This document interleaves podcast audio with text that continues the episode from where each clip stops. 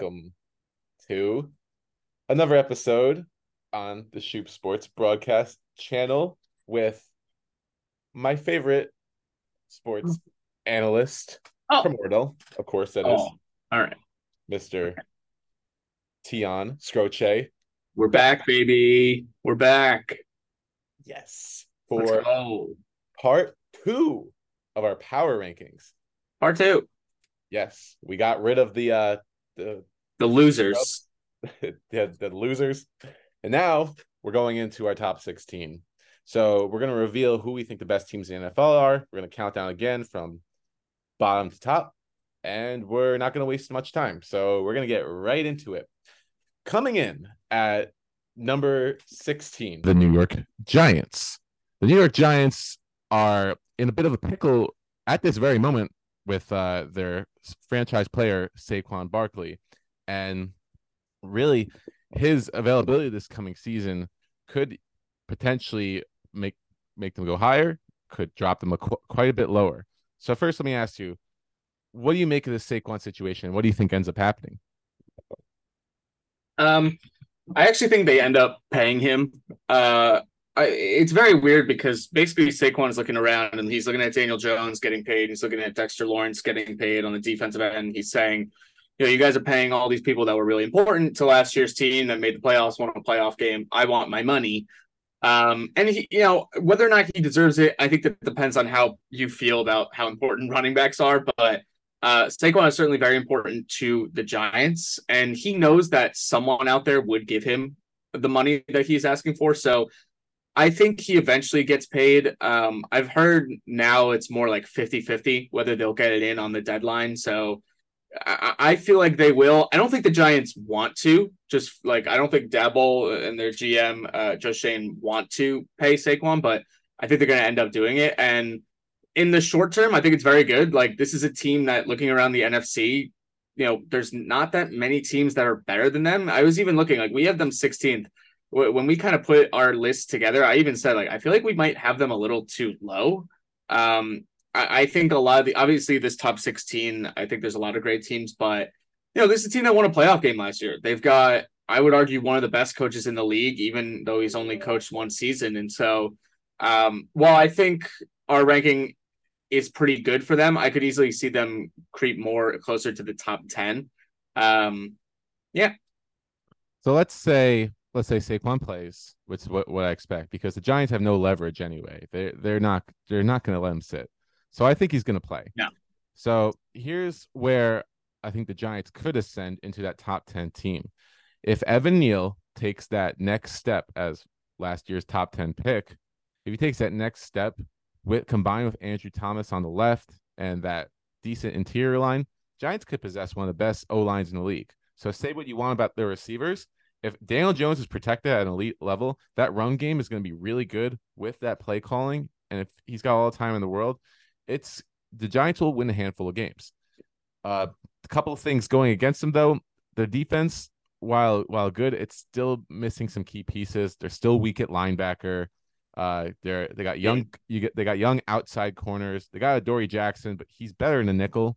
So their their secondary in general is just kind of young. And uh, the the first half of the season, their schedule is kind of brutal. So uh, those are kind of factors going against them. But you know, you, you if you're a Giants fan, you gotta have hope because Brian Daboll's in charge. Yeah, it's also for what it's worth. Just a, a quick thing. It doesn't like Saquon will play because it doesn't benefit him to sit out at all. Like basically, if he doesn't play at all, everything just kind of gets pushed a year. So he would just be on the franchise tag next year. So he's going he's going to be playing, but whether or not he's happy about it is yet to be seen. Yes, so that'll be a, a developing story that may be covered soon. So we'll move on from the Giants for now and go to our number 15 team. Now this this is probably our biggest discrepancy of all teams in the power rankings. Yeah. You have the Steelers listed at 18. They're my number 10 team in the league. So average out to 15. Uh, so I'm sure you'd love to hear my reasoning for why I like the Steelers this year. Um, I would, I would. so why what made the Steelers not crack your top 16? Um, Kenny Pickett, most notably, uh, I think they have probably like I, I would argue they have a bottom ten quarterback in the league. Um, I, I mean, I just really don't see him having any elite qualities that would bring up that offense. I think they have good receivers. Um, but but at the same time, I think a lot of those receivers are getting a bit overrated, including Diontae Johnson and George Pickens, and even Najee Harris in the backfield. Their offensive line, while I think it got a little bit better, I don't think it matches exactly what they want to be or can be on offense. Um, they have the same offensive coordinator, and, and so I think well, I think the Steelers are a good team. However, combined with their division being really tough, I don't really believe in Kenny Pickett. If TJ Watt gets injured, they're absolutely screwed because, like they always are. I, I just think they're not as exciting as they could be. However, I will say if Kenny Pickett does take more of a leap in his second year, then I could absolutely see them maybe not go as high as 10, but I think 15 would be more fair for the talent on the roster. All right. So here's here's a critical piece, and it might be the most overlooked stat of last year among all the teams in the league. The Steelers finished nine and eight. When TJ Watt wasn't on the field, they went one and seven. But when he was on the field, they went eight and two with losses to the Bengals and Ravens, to their great division rivals. So hmm. the Steelers were elite on defense, and that was with a rookie Kenny Pickett, who was, you know, making rookie mistakes. Now he goes into his second year, develops continuity with his receivers, and he's got the chance to at least take that leap. My number 10 ranking really doesn't hinge a whole lot on Kenny Pickett, but he has the ability to to take him higher. It hinges on that elite defense and great coaching. How Mike Tomlin somehow willed his team to get over 500 after that poor start last year is quite a sight to see. And it's just a class organization that you really can't count out. It's kind of like how the commanders, you know, no matter who they add or the Browns, they're always going to be kind of shit. Well, whatever happens with the Steelers, no matter like what kind of drama goes down, they're still going to have a good season. So uh, that's a good point. Those those are my main reasons. All right, so going ahead, we have the Vikings. We both put at 14. Naturally, they do land at our number 14 spot the Vikings had maybe one of the weirdest seasons in NFL history last year 13 yeah. and 4 with a negative point differential. I guess kind of predictably, they got trounced by Giants in the first round. And, I, and by trounce, I mean their defense was just absolutely exposed on national television. Did they do enough to make their defense better so they don't have the same problems here? No. Um, yeah, the, I, I mean, the Vikings, I think, out of all these teams in the top, the Vikings are really the one where we're like low on. Like 14 for for for how the Vikings have been in the recent years, 14 is low for them, right? Like and I think the one thing going for them is the rest of the division is still sort of up in the air. Um, but my thing is, I, I look at their, like you mentioned, their defense. They really don't have many playmakers on the defensive side. Danielle Hunter is a great edge rusher, and I think up front they're pretty good. But you know uh, they, they just don't have that elite quality that you're looking for in a really good team especially in a team a team in a division with a lot of high flying offenses the lions were very good last year you know i'm wondering how they're going to even stop justin fields when he gets going next year the big thing for the vikings their offense is still really good they still have justin jefferson the best receiver in the league uh, drafted Jordan Addison the first round, really solid rookie receiver. Their offensive line is really good. They have TJ Hockenson. No more Dalvin Cook, but I'm not sure that exactly matters when we talk about how important running backs are in the NFL. However, all that being said, while Kirk Cousins had while Kirk Cousins has been good for the Vikings, he's 35 years old. Like this is around the point where we have seen a lot of quarterbacks begin to slowly fall off the cliff and you know even up until this point Kirk has kind of been slowly going there. And for quarterback cliffs, it is a cliff. They just suddenly go and they're just not as good. I don't know if that's going to exactly happen to Kirk Cousins, but for a team that I think is going to have to be putting up between 25 to 30 plus points a game because their defense, I don't know if he's going to be able to keep it up for the entire season. Yeah, I want to take this section out to just say Kirk Cousins is a bit underappreciated. He is, you know, he is overpaid uh, I think that contract, you know, it did screw the Vikings a little bit with the ability to add talent around him. But, you know, he kind of knocked off that like um, he loses big games uh, yeah. mantra last year. You know, he had some really big wins, including um, spectacular comeback versus the Bills. Um, but the yeah, the issue with the Vikings persists.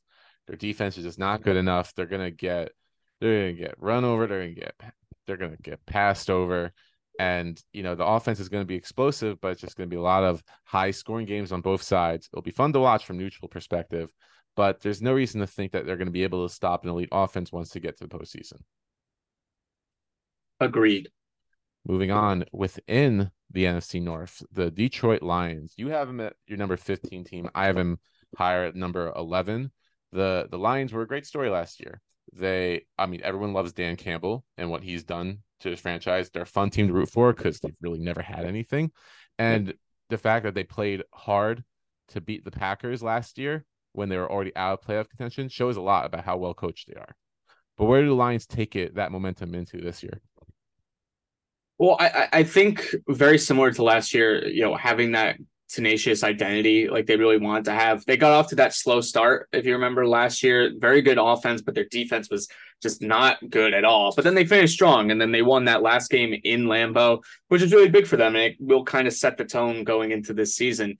Um, look, it's no secret the Lions' offense is very good. I think they have a, some question marks a bit at receiver after Amon-Ra St. Brown, Jameson Williams, who was the rookie that they picked last year, coming off an ACL injury, he didn't really play, and now he's suspended for the first six games. Um, they don't really have a tight end. They drafted one uh, in, in, this last draft, and so you know, trying to replace T.J. Hockenson, and then running back, I think is also a bit of a question mark. Again, they drafted one, but you're starting to see that a lot of these skill positions at on offense, there's a lot of young guys now they've got veteran guys around like Jared Goff, who's going to lead the whole thing, and Amon-Ra St. Brown. However, having all those young guys coming together at once, I think can be pretty difficult. The big thing is their offensive line is insanely good. A top 10 offensive line in the league, I would argue top five, really no weakness, which is, I think, is a, a sign of not only an offensive line that is elite, but also like even if one of those guys gets hurt throughout the season or two of them, they still have uh, depth to make sure that they're going to continue rolling. I'm curious to see what this offense is going to look like. I think the defense got better as well. They added a few guys in the offseason. And so I think they should expect to improve upon their record from last year. I think the question is whether or not they can take that leap into that upper echelon, that top 10 teams. Yes. So a lot of good points there. Um, I want to make a, a, claim here right now. So last oh. year I said the Lions would sur- surpass expectations and be a playoff team. They almost made it. Very uh, close. Uh, but yeah, they're they're pretty close. Um, I'm going to proclaim right now the Lions as a dark horse Super Bowl contender. Oh, and um, they're probably going to be my Super Bowl wager this year. Which, by the way, last year was the Eagles, yeah, yeah, yeah, and the okay. year before was the Rams. So my my Super Bowl wagers are a pretty big deal. Um, and key key stat I want to point out again. So you know, the first through week eight last year, they were one and six, tons of injuries, and they gave yeah. up 32.8 points per game. Week nine and onward, they went seven and two, but even more critical, they that figure from 32 points per game plummeted to 20 points per game. And that had a lot to do with the development of the pass rush. Aidan mm. Hutchinson proved himself to be elite.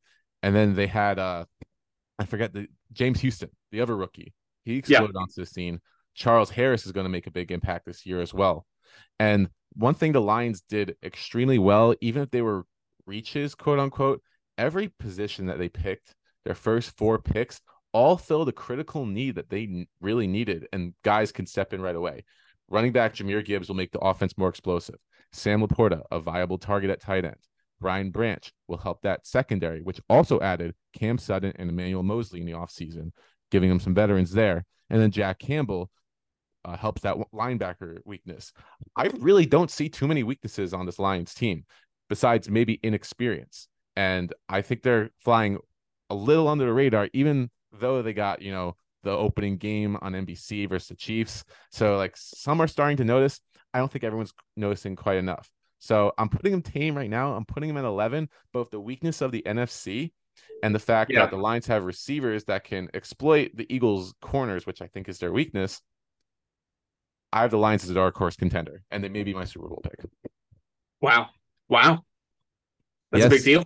You, heard, you everyone deal. heard it here first. So before yeah, we get we before we get too riled up, we he got called it to cover. So uh, we'll t- I'll talk more about the Lions in my NFC North episode with uh, Shaul next weekend. But moving on to number 12. Uh, the Dallas Cowboys, same old story year after year. The Cowboys have a great regular season, tons of primetime games. Dak Prescott, oh, he's the, the best human being in the world, blah, blah, blah. And then they just go on and just do something so embarrassing in the playoffs. A couple years ago, it was the failed spike attempt with zero seconds left. And then this year, it was Zeke getting trucked before a hospital pass was thrown to promptly end the game. I, I love making fun of the Cowboys, but let's let's get real here. Did the Cowboys do enough this offseason to make, put themselves at least over the Eagles?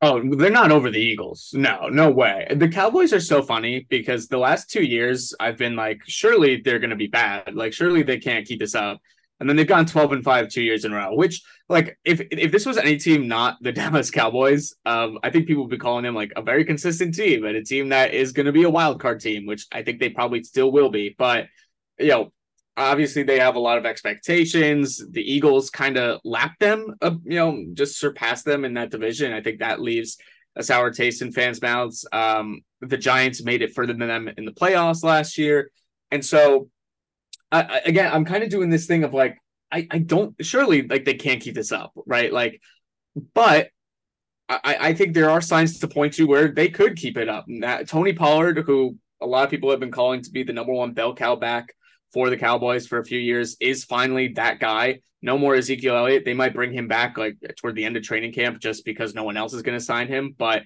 they've got Tony Pollard in the backfield now. The offensive line is continuing to get better. They put a lot of resources into that over the last couple years after it was kind of aging a few years ago.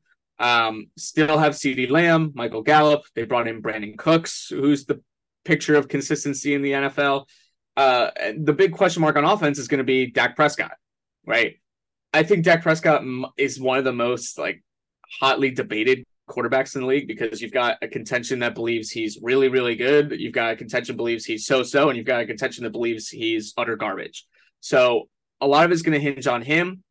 The defense, which has been the real calling card for the for the Cowboys these last few years, is going to be good once again. And so I think we have a fair ranking of them. Um, but again, like they're a very volatile team, and I personally think they maybe should be a bit lower. But you know, I could eat my words again, and they'll be a playoff team and competing for the NFC Championship again. Yeah, well, for sure. You mentioned the uh the pass rush, and yeah, well, you said the defense, but yeah, the pass rush specifically is what made the Cowboys so dominant. They were wreaking havoc on quarterbacks last year, and that's what got them the success they had.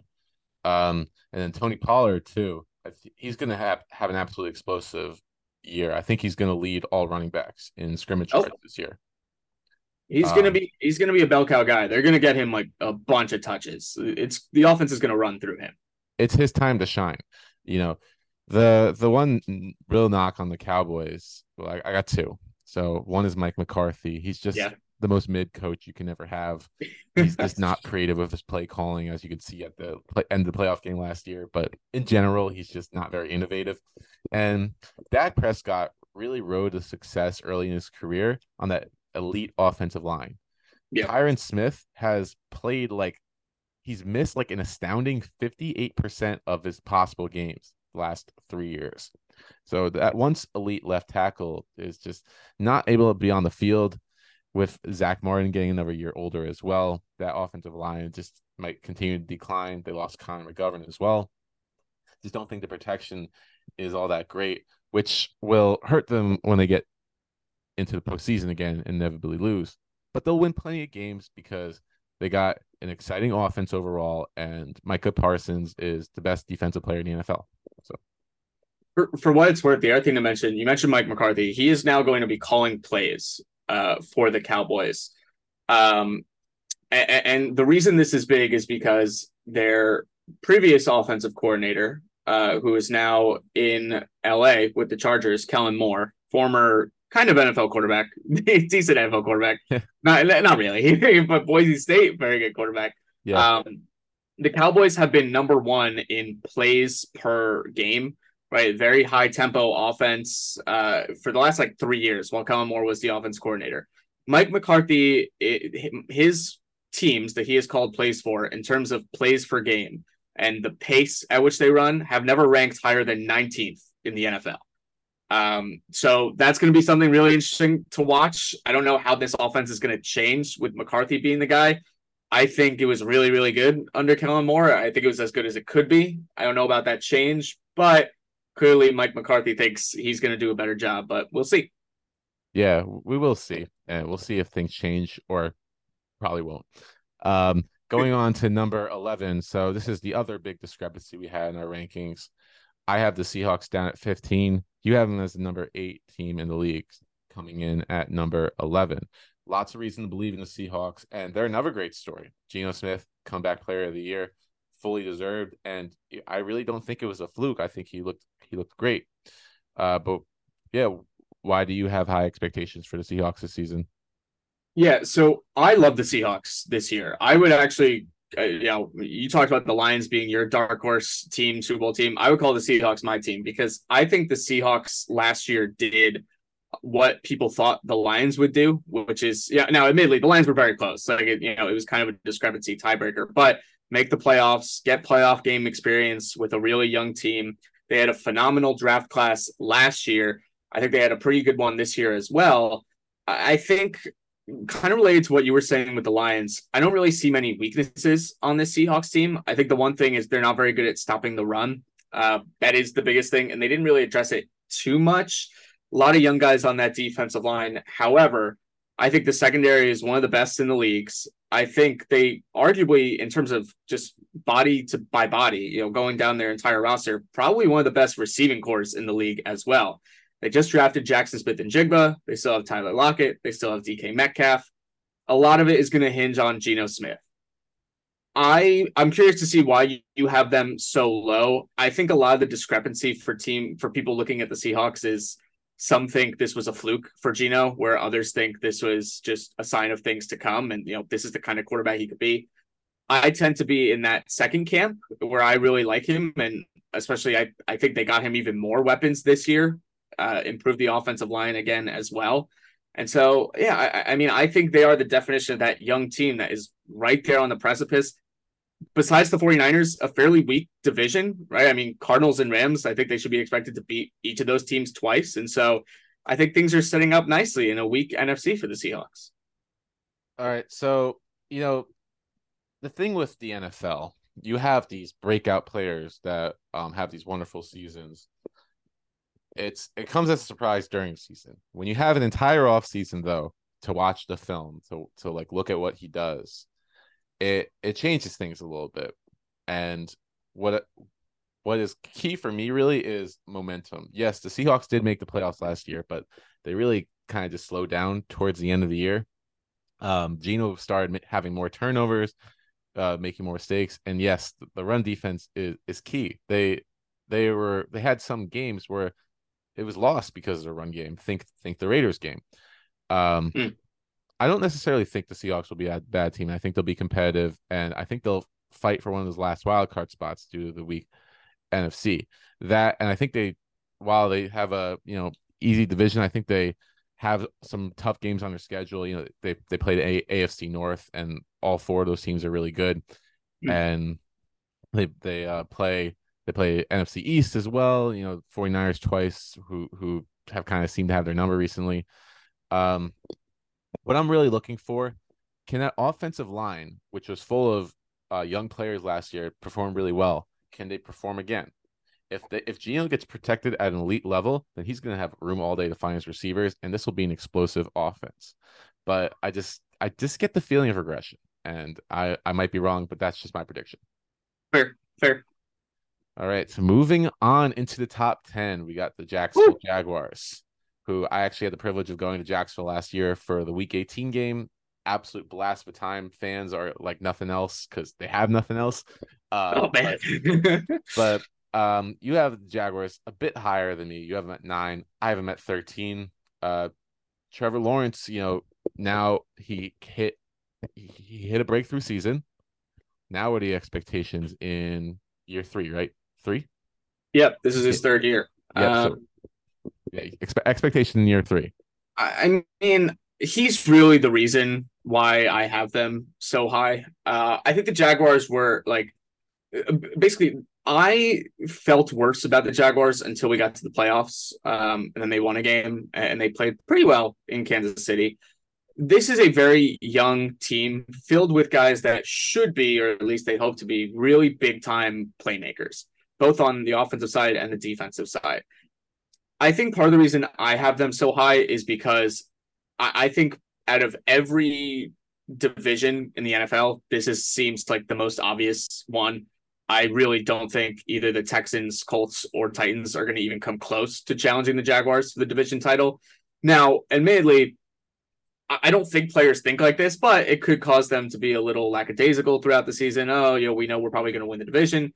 However, I think it could also allow them to be, hey, we have a really good feeling we're going to be in the playoffs. You know, let's keep it up. We, we know what our ceiling is. We know how we feel about this roster, and so it all circles around Trevor Lawrence a lot of great young quarterbacks in the league. A lot of guys around that time, second, third, fourth year, making incredible leaps into being, you know, top five quarterbacks in the league.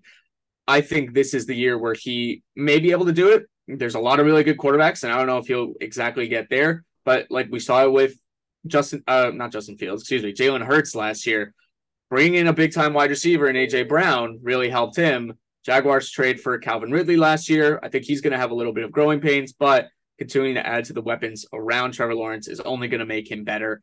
And in that really weak division for a Jaguars ascending roster, I don't think they're going to have much trouble winning it. Uh, Christian, Christian. I I I absolutely agree. The Jaguars will win the division. I don't think it's a question. The Jaguars feel like it, it's like if you're on a date and this girl's super into you the entire time and you're just like, you know, you're having a good time, and then you just say, "Hey, goodbye, have go home." You never kiss her. It's just like the Jaguars. It's just like I feel like they could have went for the kiss this off season, and they just I, and they didn't go for the kiss. I wasn't sure where you were going there. and like what I mean by that is they, you know, Trevor Lawrence is still on the rookie contract, and yes, they did spend a lot of money last off season, but there's always the draft, you know, to improve your roster, and they they went left tackle to replace a suspended player. And then yeah. the next two picks were just absolute waste. They get Brenton Strange, who they don't need a tight end, and it was a huge reach. And they go for a second running back, which they have ET. Like, they have like ET. they have ETN and they signed D'Ernest Johnson. Like it's just you're just like it's just like taking ten dollars and just throwing in the garbage. Like, uh, like uh, we we'll win the division, we'll be fine. It's whatever. Listen, I I think Trevor Lawrence will have another phenomenal season, and Calvin Ridley will certainly help matters. But they missed, but a missed opportunity to upgrade that defense, which was the reason why they struggled so much last year and forced Trevor Lawrence to get into so many holes that he had to come back from. They their their secondary still has major problems. Uh, their pass rush, you know, we're looking for Travon Walker to improve. Uh, and you know, we want Josh Allen to go back to his dominant form that he had a couple years ago. Like, but they they just didn't do enough on their defense to to warrant me thinking like, yeah, they'll make the playoffs, but are they really going to compete with these other elite teams just by Trevor Lawrence throwing it? I just think the Jaguars should have done more. They'll, I they'll think that's, yeah, I, yeah, I, I think we both think they'll win the division. I think that's very fair. Um, and admittedly, like the Jaguars and then this next team we're going to talk about, this is kind of where I stop going. Like they could be really good, but I'm not so sure. Like I think they're at the upper echelon of that just because, like this next team, they have a very good quarterback. Yeah, let's talk about them. The uh, Los Angeles Chargers with Justin Herbert. He is a god. I mean, who who doesn't love just a little bit of Herbie? He's that guy. Yes, he's him. Who, and who doesn't hate a little bit of Brandon Staley after what he did last year? to, to recap very briefly, they're in the playoffs at, uh, during the four o'clock slate. They Staley decides to go a little bit longer with the starters, and his one of his best receivers, Mike Williams, gets hurt in the playoff game. One of their other receivers gets hurt, forcing Michael Bandy PFF's worst grade receiver out of all hmm. minimum attempts in the entire league steps in. Michael Michael Bandy. Yeah. that is precisely when the Chargers began to blow a 27 nothing lead to the Jaguars and promptly exit the playoffs. Staley's back again, but True or false? He's the hottest seat in the NFL right now. Oh, he could be. Um, you know what? It's interesting. I I actually will say yes, just because. Look, like, like you alluded to, Justin Herbert is like insanely good. He he's had like Dan Marino esque numbers, you know, his first three seasons in the league, and he's done it with like relatively little help. Um, Joe Lombardi, who is his offensive coordinator the past couple years, like sucks, like doesn't know how to run an offense for him. Right, he's the guy that should be throwing the ball downfield, up tempo, which is why I really like the Kellen Moore hire it's so funny because I feel like literally halfway through the playoff game, like it's sitting there as like someone who I like I'm a big Herbert fan. I think he's very good and sitting there like, oh man, this is it. This is when the Chargers are actually gonna be like really, really good. This is this is when it's gonna happen. And then like just three three hours later being like, man, the Chargers like suck. Maybe they're just a cursed franchise and they'll never be good. um I obviously it all starts with him. They've got one of the best quarterbacks in the league I would say he's a top five quarterback in the league. I don't really think there's much question to it. I thought their offseason was a little strange. Um, Quentin Johnson, the wide receiver, Quentin Johnston, sorry, the wide receiver at TCU, not really the guy you felt like they needed. Uh, he's another kind of, you know, I, I, mean, kind of like a Christian Watson last year. He's big, he's fast, you know, faster than Mike Williams, but not as big, right? Keenan Allen is getting older at the wide receiver spot. Mike Williams just keeps getting injured. Um, they have the Little engine that could, and Austin Ekeler in the backfield. A so-so offensive line, though it should get better with guys that were injured last year coming back. So, like I said, this is like that last team where I'm like, they could be really good. I'm just not sold that they did enough to put them in that top eight teams in the league. Yeah, the uh the Chargers really they're very similar to the Jaguars in that they didn't do much this offseason, uh, but because they spent a lot money of the previous offseason to upgrade their roster. And there's just talent all over all over the field. Uh, the, the offense should be explosive. Ekeler should get plenty of touchdowns. O line is solid, not not spectacular, but solid. A lot of good pieces on defense, especially the dual pass rushers and Khalil Mack, Joey Bosa. Sucks that J.C. Jackson really didn't pan out because yeah. uh, they're kind of depending on lower end corners now. And the one signing they did make this offseason, Eric Kendricks, will certainly help in the middle of the field where they struggled against a run last year. It's just the same point kind of applies with with Brandon Staley. I just I just don't trust his his coaching decisions. The Chargers in general just seem to have a lot of misfortune as a franchise. It doesn't help that they have zero home field advantage. They really don't have fans in LA, at least at least yet. Uh, and they have a very tough division. Uh, you know, I think the Broncos will be a bit better this year, as will the, uh, uh, of course, the Chiefs are the Chiefs. Uh, I think the Chargers are a playoff team, but with how the rest of the AFC stacks up, it's just it's difficult envisioning scenarios where the Chargers make that rise to the top. Mm. All right, uh, we're gonna get into the top eight real quick, but first, a quick word from our sponsors. What? Swing top trash cans okay. are the easiest way to throw your trash out as I like to say, when in doubt, throw it out. And now back to our list. All right, so moving into the top eight, we have the Baltimore Ravens, your number 10 team, my number six team. The Baltimore Ravens had maybe some of the maybe the biggest drama of the NFL offseason with the whole Lamar Jackson contract dispute that eventually got resolved. Lamar Jackson is now a Baltimore Raven long term. So now the only question is is Lamar is is there any concern with Lamar being injury prone, his style running out eventually, or do you think yes. he's got Super Bowl? All right. Con- um, I mean, I, so this is where we get into teams where I I actually think like these are the Super Bowl contenders for our list. Um, it, it's funny because yeah, like you mentioned, they have this whole kind of not fiasco, but a big, big hullabaloo um in the offseason with Lamar Jackson his contract situation for a franchise that is usually like very kind of Steelers esque, at least in the past couple decades, where like they're very you know business first. They know exactly what to do. Not a lot of you know controversies. Like they just run themselves really well. For a long time, it looked like they were not going to sign Lamar, and then suddenly one day it all just clicked for them. Um, a lot of interesting signings this offseason. Obviously, Odell Beckham Jr., a wide receiver, is one of the biggest ones. Uh, he's going to fill out that receiver room, which they added to in the draft in Zay Flowers, another really good young receiver. Um, they signed Rock Ya-Sin, corner from the Raiders, to add to their cornerback depth. So the Ravens have always been, in my opinion, one of the well, most well coached teams uh, in the NFL. One of the best defenses in the NFL as well. A lot of talent there. I think the question is like, I don't know if there's much to say. Like the past two years for the Ravens have been, oh, we started out really good. Oh, Lamar gets hurt, other guys get hurt, and we end up, you know, seven and seven or seven and six at some point later in the season.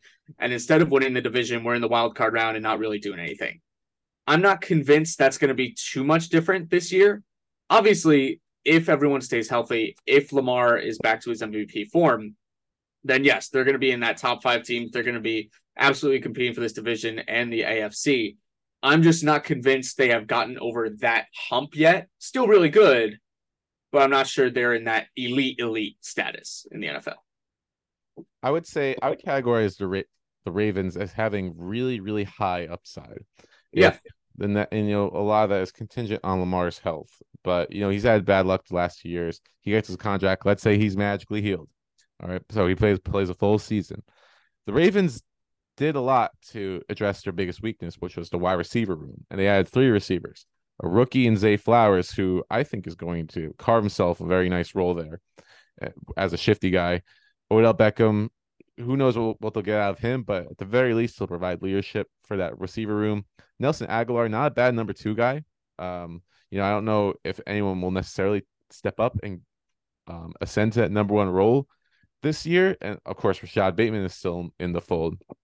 But yeah, Ravens have plenty of talent there and Ronnie Stanley is also elite if he stays healthy. He's another big question mark. And then you look at the defense. When Roquan Smith was inserted into that team last year, they yeah. became a whole different animal on defense. And that with the great coaching from John Harbaugh that's been consistent over the years, I think we see the classic Ravens where they win a ton of games, win with their defense, just uh, but I think the difference this year we'll see a lot less ground and pound really it's going to come down to they have a tough division. They got to play they got to play Bengals and they got to play Steelers who I think are going to be tough and they got to play the Browns who you know they're they're worse in the division but they're still a tough team. Uh, they might have some extra losses in there which will lead them to being a slightly lower seed than the than maybe like the Bills, Chiefs and the Bengals in their own division. And if they don't have that home field, you know, it, it, it that might just what might be biting them in the end. They have certainly the talent. They they be I think they'd be the best team in the NFC. Maybe like they be they Ooh. compete for the best team in the NFC. Oh, I don't know about I don't know if they compete. I'll maybe not the not the best. Compete for the best. Top three, maybe. Uh, for in the NFC, I'd say top two. Oh wow! Okay, okay. Mm-hmm. That's why I have it on my list anyway. Um, but yeah, so enough about the Ravens. Uh, high expectations for this team this year. And this is the second biggest headline of the, of the offseason. Mr. Ayahuasca, Aaron Rodgers. Hell yeah. He we all knew he was going to Jets. It was just a matter of when, and what the compensation was, and we can talk about the compensation, whatever. But we're not worried about long term. We're worried about this season. Aaron Rodgers immediately injects into the Jets, and with this team being on the cusp of the playoffs last year, despite some horrific quarterback play and charisma. Where do the Jets go now? Uh, oh man, this is it's so weird for the Jets to have like actual expectations coming into a season. Um, I mean, yeah, listen, on paper, the Jets deserve this ranking. We actually both have them like very similar. Did we both have them seven? Seven and uh, eight, I believe. Seven and eight. So yeah, I, I mean, we both think you know they're about in the same place. I, I mean, yeah, as a Jets fan watching this team, it's going to be nice to hopefully have an offense that doesn't make me want to pull my hair out and like can't move the ball at all. Very good young defense that they added to in the draft this year with Will McDonald in the first round. Um, I think the biggest concerns for the Jets are going to be the offensive line. A lot of just question marks around there, some injury concerns. Um, drafted Joe Tippmann to help improve the interior offensive line, but a lot of questions with um, Mekhi Becton, especially. You know, they're much maligned tackle over the past few years. He's had injury issues. And so I think that's where looking at this roster, the biggest question marks lie. However, if you look at different places, they have superstars at very important positions. Obviously, Sauce Gardner, one of the best corners in the league. Garrett Wilson, very good young wide receiver. Uh, very good running back room. Breece Hall probably going to come back at some point. They may even add Dalvin Cook. Who knows? Uh, solid pass rush, deep pass rush as well. They just signed Quinnen Williams to a big contract extension today, actually. So, yeah, this is a very young, talented roster. I think the question is going to be number one, very tough division. Bills and Dolphins are both very good. Patriots are the Jets' Achilles heel. And two, do you believe that Aaron Rodgers is going to get back to not even necessarily MVP form, but I would say top 10 quarterback form? I would put him at like between 10 to 15 of quarterbacks last year. And I think that question is going to be can he get back into that top 10 or is he going to stay where he is? Even if he stays where he is, it'll be a big improvement for the Jets. But for them to reach that really level of competing for the AFC, he's going to have to be in that top 10 range. Yeah. Well, the Jets have clearly been paying attention to trends in the NFL, which is adding uh, an old veteran quarterback into your team and winning the Super Bowl in the first year, which Buccaneers did three years ago, Rams did two years ago. Jets are trying to copy that too. And yeah, he's going on to an already talented roster that was as not even Jets fans know, NFL fans know that that team was held back by quarterback play last year. Yep. You add Rodgers into the mix, the question becomes is Rodgers, you know, is this like some sort of like retirement tour for him or is he really really all in? That's we we don't really know that question for sure. That's that's something we won't see until he gets on the field. But yeah, you mentioned all the young players they have Sauce Gardner, who I think is the best corner in the NFL right now. Um, they have really good receivers and receivers they added who have continuity with Rodgers, which will certainly help. The offensive line is a question. It's just a matter of can they win those critical games against the against their AFC East foes and get themselves in good playoff positioning. We'll see. It's it's the most exciting most excited you should be if you're a Jets fan in quite some time. All right. So number six, another team in the AFC East. So somehow the Jets were third in the AFC East despite being seventh. we got the Dolphins here at number six, and we had them pretty similarly. I had them as top five. You have them at number six. The Miami Dolphins. The story last year was Tua and yeah. his seizures on live TV. Oh God! To oh. put it to put it one way, um, and it happened not just one game, but another game where he self destructed and threw multiple pick sixes, and it was found he had a concussion. So now Tua is doing his judo lessons, trying to learn to fall better. Um, the the offense, you know, takes another step forward with continuity.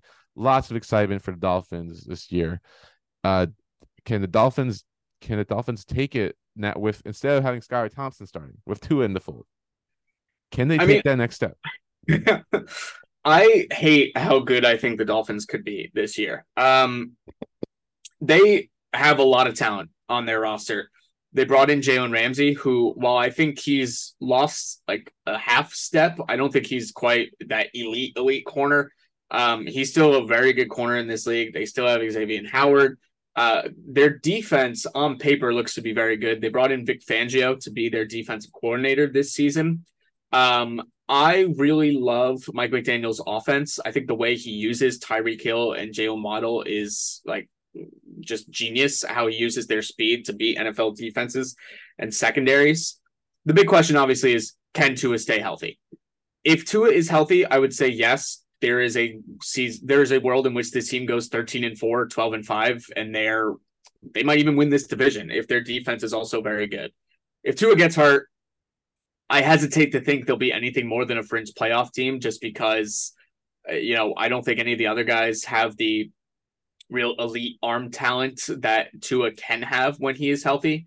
I think the other big question for the Dolphins is their offensive line, which is pretty darn bad. Um, mm-hmm. they have like a couple guys that are decent on the offensive line, but that is their biggest weakness wholeheartedly. They have uh, very good everywhere else not very good offensive line, which is interesting because I think for their purposes, being able to run the ball was going to be really important this year. And while I like their running backs, I'm not sure they're going to have the offensive line and tight ends to consistently, you know, run the ball 30 to 40 times a game and avoid Tua getting injured. So it's kind of that catch 22 of you want to protect Tua, but you also want to use his arm strength and you want to, you know, throw the ball all around the yard with Tyreek Hill and Jalen Waddle. How McDaniel handles that balance, I think, is going to be interesting. But yeah, on paper, if they're healthy, there are very few teams that can stop Miami. I don't think there's much more to be said besides what you said. So I'm just going to point out a couple other things that I think will uh, help the Dolphins this year if it goes right. So they add Jalen Ramsey to an already cor- talented cornerback group with Xavier Howard, who had a disappointing year by his standards. Now yep. he assumes the number two role. I'm guessing. Does he have a bounce back year, or does does he fade not being the number one guy anymore? You know, some guys get like that. They they're no longer the alpha. They don't play as hard. We'll see if that happens. And Bradley Chubb, when he was when they traded for him last year, they expected him to be their best pass rusher, but Melvin Ingram was better than him last year, as was Jalen Phillips. Can Chubb now more familiar with defense? Can he put up those big time numbers? That will help the Dolphins you know have a better defense, but really all that matters is can Tua stay healthy? I think we're all kind of holding our breath to see if yep. that happens. All right. Now into the top five. All right. The San Francisco 49ers, maybe one of the unluckiest playoff teams after dominating their uh, first couple of games. Then they go into Philadelphia and their their superstar story, Brock Purdy hurts his elbow, can't even throw the ball in the game, and that was pretty much it for their Super Bowl hopes. But uh, lots of hope and optimism coming into this year. I mean, we're still waiting to see if Brock Purdy gets healthy or not. But uh, what did you see from Brock Purdy last last year that makes the 49ers so confident that he's the guy? Well, I saw a guy that could get the ball where Kyle Shanahan wants it to go um, and not turn the football over. That's the big thing with the 49ers. Kyle Shanahan is arguably a top three, definitely top five coach in the NFL. Um, the way he runs his offensive scheme is just absolutely incredible. The run game is phenomenal, and he's got guys on the outside, including Deebo Samuel, Brandon Aiyuk, George Kittle to help in the passing game.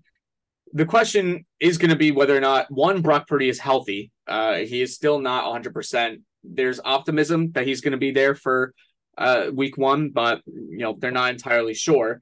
And if he's not healthy, can a guy like Trey Lance or even dare I say Sam Darnold step up and be the starting quarterback for the 49ers the first few weeks and lead them to a few wins. I think the Niners have one of the most talented rosters in the league. Absolutely. When healthy. Um, I, I didn't even mention Christian McCaffrey yet, who might be the most talented offensive player in the NFL, period, when he's healthy. The question is, are they all going to stay healthy? Deebo Samuel, their number one wide receiver, has dealt with some injury issues. He admitted to coming to training camp last year overweight. Um, McCaffrey, we know, has had his lingering issues. And so I, I think there's a big target on the 49ers back. Everyone knows that they're one of the best rosters, that they're one of the best teams in the NFL. And I think teams kind of are looking at it and saying, hey, if they're rolling out one of these kind of subpar quarterbacks, if we're better, you know, if we're good enough everywhere else, our big time players can just make plays, get to the quarterback, make like make life difficult for him and be in these really tough, close games with the 49ers. This team is honestly one of the ones I'm most curious to see this season because, yes, their roster is insanely good. However, is having a bad quarterback going to tank their season? And a couple other things that may tank their season because I totally agree with you. I'm not going to discount anything if 49ers have. Extremely talented roster, amazing weapons for whoever their quarterback is. Great offensive line of Trent Williams, maybe best left tackle in the NFL.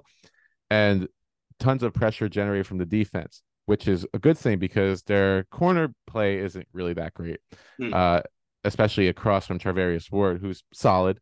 Their second corner spot is lacking, especially since Emmanuel Moseley tore his ACL last season and now has moved on to another team. So those issues won't come up much during regular season, but could be something to watch during the playoffs. And their defensive line is talented, but they lost a lot of key depth pieces. So if their stars get hurt, it could be difficult, more difficult than last year to replace them.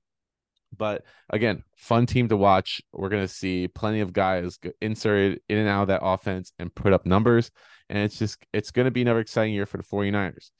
It's just going to come down to can eh, Brock Purdy, assuming he's a starter, stay healthy and play up to the standard that he did last year. All right. So moving on to number four, our AFC East best, the Buffalo Bills, who, for fan standards, after years of suffering, I'm sure they're happy to just be a playoff contender year after year. But you know, at the same time, it also is frustrating to bow out a couple of years in a row before the championship game. So the Bills went out and acquired some offensive linemen this year to help mask some of the problems they had blocking in that divisional game versus the Bengals. Is that enough for the Bills to potentially become that AFC team this year? It's so weird as we get to these really, really good teams because the difference is there's not much between them. Uh, I, I mean, I think the reason we have the Bills for uh, a team that I think pretty much was everyone's like Super Bowl favorite. I think they were the betting favorite going into the season last year. Disappointing last year, right? The AFC has kind of been run for the last few years by the Chiefs, Bengals, and Bills. And pretty consistently, Kansas City and Cincinnati have shown that they are just in a slight class above Buffalo. The biggest question I had coming into this the offseason for the Bills was what are they going to do at their in terms of number two receiving option? They have Stefon Diggs, who's absolutely incredible. Josh Allen, big arm strength. He's awesome, one of the best quarterbacks in the league. However, guys like Gabe Davis and Khalil Shakir, who they drafted last year, just weren't really getting it done in that number two role. So they go out in the first round, and instead of getting a receiver, they draft Dalton Kincaid, a tight end who garnered comparisons, even Travis Kelce in the offseason leading up into the draft. And so if they're going to use him like that big body receiver on the outside, then I'm really excited. I'm also curious to see if they go get DeAndre Hopkins uh, before the season starts. there. I think that would be a really good fit for them. I think he would be perfect for how Josh Allen plays. If they can get that done, I think it would elevate them even more. I think my question marks for them are obviously number one, like you said, the offensive line. They revamped it a bit. However, I'm not totally sold that it's going to be, you know, I, I still think it's kind of, I mean, it's a mid offensive line, really in that 10 to 20 range in the league. And the other thing is offensive play calling. Ken Dorsey is their offensive coordinator. They don't have Brian Daboll anymore, and I think that hurt them last year. I think it hurt their balance, um, and I think it hurt Josh Allen as well the Bills keep talking about how they want to be a running football team, but they really don't do that in their personnel and their play calling. I'm curious to see whether or not they go with it this year or whether or not it's going to be the same old Bills, in which case they're going to rely on their talents. And doing that usually doesn't lead to very good things when you get to that divisional round, conference championship round, but they're still a very good team. Yeah, and you know the other thing is, can Josh Allen avoid playing erratic, which is yeah. what he did. He tried to do too much last year at times, which could be you know fault of the play calling. So we'll see if they adjust that. And another thing to note is the Bills' defense fell off massively after Von Miller tore his ACL during Thanksgiving last year. Yeah, they really weren't the same in terms of generating pressure. Well, it's yet to be seen if Miller will return to the same form. I know it's a little bit easier for defensive players, especially pass rushers, to come back from that type of injury, but it, it'll be a key thing to watch. You know, they lost their starting inside linebacker too, so they're going to have to replace him. Uh, so it really is on the play the coaching staff who who've had that you know that consistency uh, with their offense. Can they can they make an offense that fits Josh Allen's needs? If they can do that and protect well, the Bills can certainly go to a Super Bowl. I don't see why not. All right. For this next part, let's have a little fun with it. So we're tied at two because we both had these two teams two and three in our rankings, except we yeah. swapped them.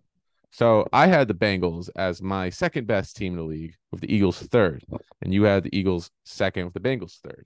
What I want to do for this part, I want you to make the case for why the Eagles are a second best team and then I'm going to come back and tell you why the Bengals are second best. Okay. I think the Eagles are the best team because maybe more so than any other team in the league, they understand what it takes to win in the modern NFL. The Eagles, the, the Eagles, the, the Eagles lost several guys. They lost several pieces in the offseason. Uh, CJ Gardner Johnson, very good safety for them. Um, Andre Dillard, backup tackle. I think he actually played guard for them at times. And so there are several pieces that were important to the Eagles, depth pieces that they no longer have. The reason I think the Eagles are still the second best team is number one, they still have really, really important core guys. Jalen Hurts made an absolute leap last year. And there is no reason to believe that they are going to trust him less. And there's no reason to believe he's going to be worse this year. They still have AJ Brown. They still have, I would argue, the best offensive line in the league. They still have DeVonta Smith at wide receiver two, Dallas Goedert, who's a very solid tight end. And at running back, I think they have enough bodies to mask the loss of a guy like Miles Sanders, who I don't think was incredibly good anyway. They're going to rely on D'Andre Swift and uh, Penny, Rashaad Penny, to be their bell cow backs this year. Combine that with Jalen Hurts' running ability. If he stays healthy, I think that is the only question mark with this offense. They're going to be really good. Defensively, they went out and they drafted arguably the best defensive player in the draft in Jalen Carter. Personal issues aside, if he's going to be there, he's going to be hugely important for this team. And they drafted a speed guy, Nolan Smith, who's very similar to the other guy that the Eagles have on their roster, Haason Reddick. They know how to use speed edge rushers like that. I think they also added pretty solid pieces to their secondary in Sydney Brown and Kelee Ringo in the draft. Essentially, I think the Eagles kept up their talent enough to still be considered that number two team in the league. Uh, and not to discount the Eagles at all, I want to mention that yes, Yeah, they we- had an excellent, we do have them two and three. excellent, excellent draft, and you know, lots of faces coming back, which weren't expected to come back from last year. Which it reminds me of the Bucks a couple of years ago. So the Eagles will certainly be the NFC favorites this coming year. Um, the one reason that I'm a little lower on the Eagles is because they got both their offensive and defensive coordinator pawned from them. That True. we saw what happened with the Bills, how how much their offense diminished when their OC got pawned from them. And this is both coordinators. So we could see some big changes, maybe a little bit of a slow start, growing pains. It's a possibility. But what I know is that the Cincinnati Bengals are bringing back a lot of familiar faces. And this roster really lacks any sort of weakness. The one weakness they have is at safety, but how important is safety anyway? And then you look at running back, Joe Mixon was running a quicksand at times last year, but they added Chase Brown, a rookie who I think can assume that role very well in on what is a good offensive line that got hurt like one by one last year. It was very odd to see how like one by one it was just like the the, the, the boys is getting killed one by one on the O line. It really kind of hurt them in the end. It just gave that slight edge to the Chiefs in the in the championship game. But uh you gotta just love Joe Burrow's confidence how, and how he leads this team and the you know, great receivers, um, great pressure on a D line. Shout out to Sam Hubbard, Ohio State. Uh, he's really he's really blossomed. He's blossomed to into a great player alongside Trey Hendrickson. Jobe Awuzie will be coming back from a torn ACL. He he should be phenomenal phenomenal once again. Uh, it's just yeah, their their defense and their offense is spectacular, and they have that playoff experience. And they one thing they have that other teams don't possess is that slight advantage over Patrick Mahomes, even if they lost last year. The Bengals still have that. Um, I think that the Bengals are going to have the best record in the NFL this year, just based Wow. on um, who they play and uh, just the confidence I have in this team. They, they have a lot of fun guys in the secondary, a lot of guys that can play like safety and corner as well and kind of like use different packages, kind of like Swiss Army knives in the secondary. You make a very good point on the uh, consistency in the coaching staff for the Bengals. That is something that I do think gets overlooked a lot. I don't know how, especially like Lou Anarumo, their uh, defense coordinator. I don't know how he's not a head coach somewhere, but yeah, Zac Taylor, Brian Callahan, Anarumo have all been the coordinators and head coach for the Bengals since Taylor got there in 2019. That is huge. That is several years these guys have been there. They know how to win in the league. And so, like you said, I don't think it's a question mark of you know whether the Bengals will make the playoffs or whether they'll be one of the best teams. It's a question mark of whether they can dethrone our next team for the number one spot in these power rankings. Yes, and before we get to that next team, just to touch on the Eagles real quick. Uh, one thing to note is they, yeah, they did lose a, a few key pieces here and there, but yeah, they're they're draftees, um, including Carter, Nolan Smith, Kelee Ringo. They're all going to be just rotational guys. They're not expected to step in. which Yeah. will relieve some of the pressure, which makes me think they'll play a little bit better. Um, combine that with the the O line, great receivers. Um, it's it's going to be on Hurts' shoulder again. I think. Um, you know, this this is just me saying in the in the Super Bowl matchup, I think the Bengals have that slight edge. And you know, there's always the possibility that Super Bowl hangover, you know, it's it's real for most teams, so that it could be a possibility as well. But I digress. Number one, here we go. Big shock. I wonder who's it gonna be. Yeah, it's defending Super Bowl champion Kansas City Chiefs and everything that was said about them last year. And I will uh, take the credit, well, the discredit for this by saying the Chiefs would regress slightly last year. They didn't at all. Um, because I thought that, that Travis Kelce would get more coverage. Uh, either he either he did and it didn't matter, or NFL teams just weren't paying attention because Kelce just had maybe his most amazing season yet, given the circumstances. Yeah. Uh, and this was with their their big time acquisition, Juju Smith Schuster having a very mid season. Uh, the he just produce Mahomes just produces. Uh, Yeah. he makes his running backs better. He he makes everyone better around him. Uh, is there anything possibly that could uh slow up the Chiefs this year? I mean, we could have gotten cute and we could have put like the Bengals, the Eagles number one. I, I think if you're making power rankings, you have to put the team that won the Super Bowl number one. Like the you know they won the whole thing. Like they're, they're the best team. Um, like you said, the the reason the Chiefs are really good is Andy Reid and Patrick Mahomes. Um, as long as those two are there, they will literally have a chance in every single game that they will ever play together. There, there's there are very few games they will play in. One that they'll not be favored, and two that people will think they don't really have a chance of winning. Um, combine that with, like we said for the Bengals, consistency in that coaching staff. They did lose Eric Bieniemy, longtime offense coordinator, but Matt Nagy, who has worked with Andy Reid a lot and former Bears head coach, he's now the coordinator, so he knows what he's doing. And Steve Spagnuolo, who one of the best defensive coordinators over the past couple decades, certainly of this century, um, he continues to get that defense going, even with young guys. Like, I mean, young guys that don't have a lot of experience and aren't really thought of as being super talented. Just the way that they run their defense combined with how they call plays on offense with Andy Reid, it's just a phenomenal combination. I, I think the one question would be kind of like last year, receiver.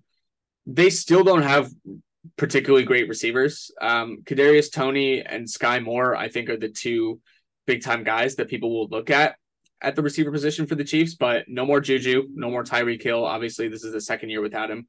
Obviously, still have Travis Kelce and other really great tight ends. I, I, like I said, as long as Reid and Mahomes are there, I don't really know. Obviously, teams will be able to stop them. We've seen teams stop them, like the Bengals. However, they're always going to be near that top. And as long as they're near that top, they're going to be able to win any game that comes in front of them. When it comes down to it, it's just a matter of the guys that the Chiefs lose, you know, can can they replace them adequately? Um, you start with the offensive line. Um, I believe it was uh, Jawaan Taylor that they acquired from the Jaguars to uh, replace the and uh, Orlando Brown, right? Or Orlando Brown departed. Uh, but Yeah. they got a couple offensive line linemen to, come in uh, to replace their guys. Can they perform at the same levels last year? Um, George Karlaftis is is stepping in for that role for Frank Clark, who's now on the Broncos. Uh, I I expect Karlaftis to have a better season. He came on, he was on fire towards the end of last year. I think he'll have a double digit sack year this year. Um, and you look at the the three young corners that they have that all stepped up when it came to Super Bowl time when L'Jarius C was hurt. Um, can they can they keep that up? You know, that it hinges a lot on the defense because we know what Mahomes and Reid will do. Reid will be Reid's going to be inventive of his play calling yet again. Mahomes is going to do magical things with pretty much nothing. Uh, if the defense can do enough on the other side, there's no stopping this team really, except for maybe a very angry Joe Burrow after last year. Maybe, maybe All right, we made it. We did it. that that was almost two hours worth of NFL content right to your ears. Uh, but yeah, that's our list, and we are still in the midst of training camp, so still a lot more off season to go. Uh, expect some fantasy football analysis from Oh. me and Christian, uh, and maybe some other topics before we get into the season. But for now, Thank you for tuning in. I'm Schup. Say something. Oh, my. no, you're supposed to say your Tian, but Oh, I'm Um, Tia. I kind of liked you ending it with just saying I'm Schup. I'm Schup. That's that's the episode. I'm That's just it. I'm We're- Schup. I'm him. I am him. He's All the right. guy. All right. Thank you guys for tuning in, and we will see you on the next episode. Peace.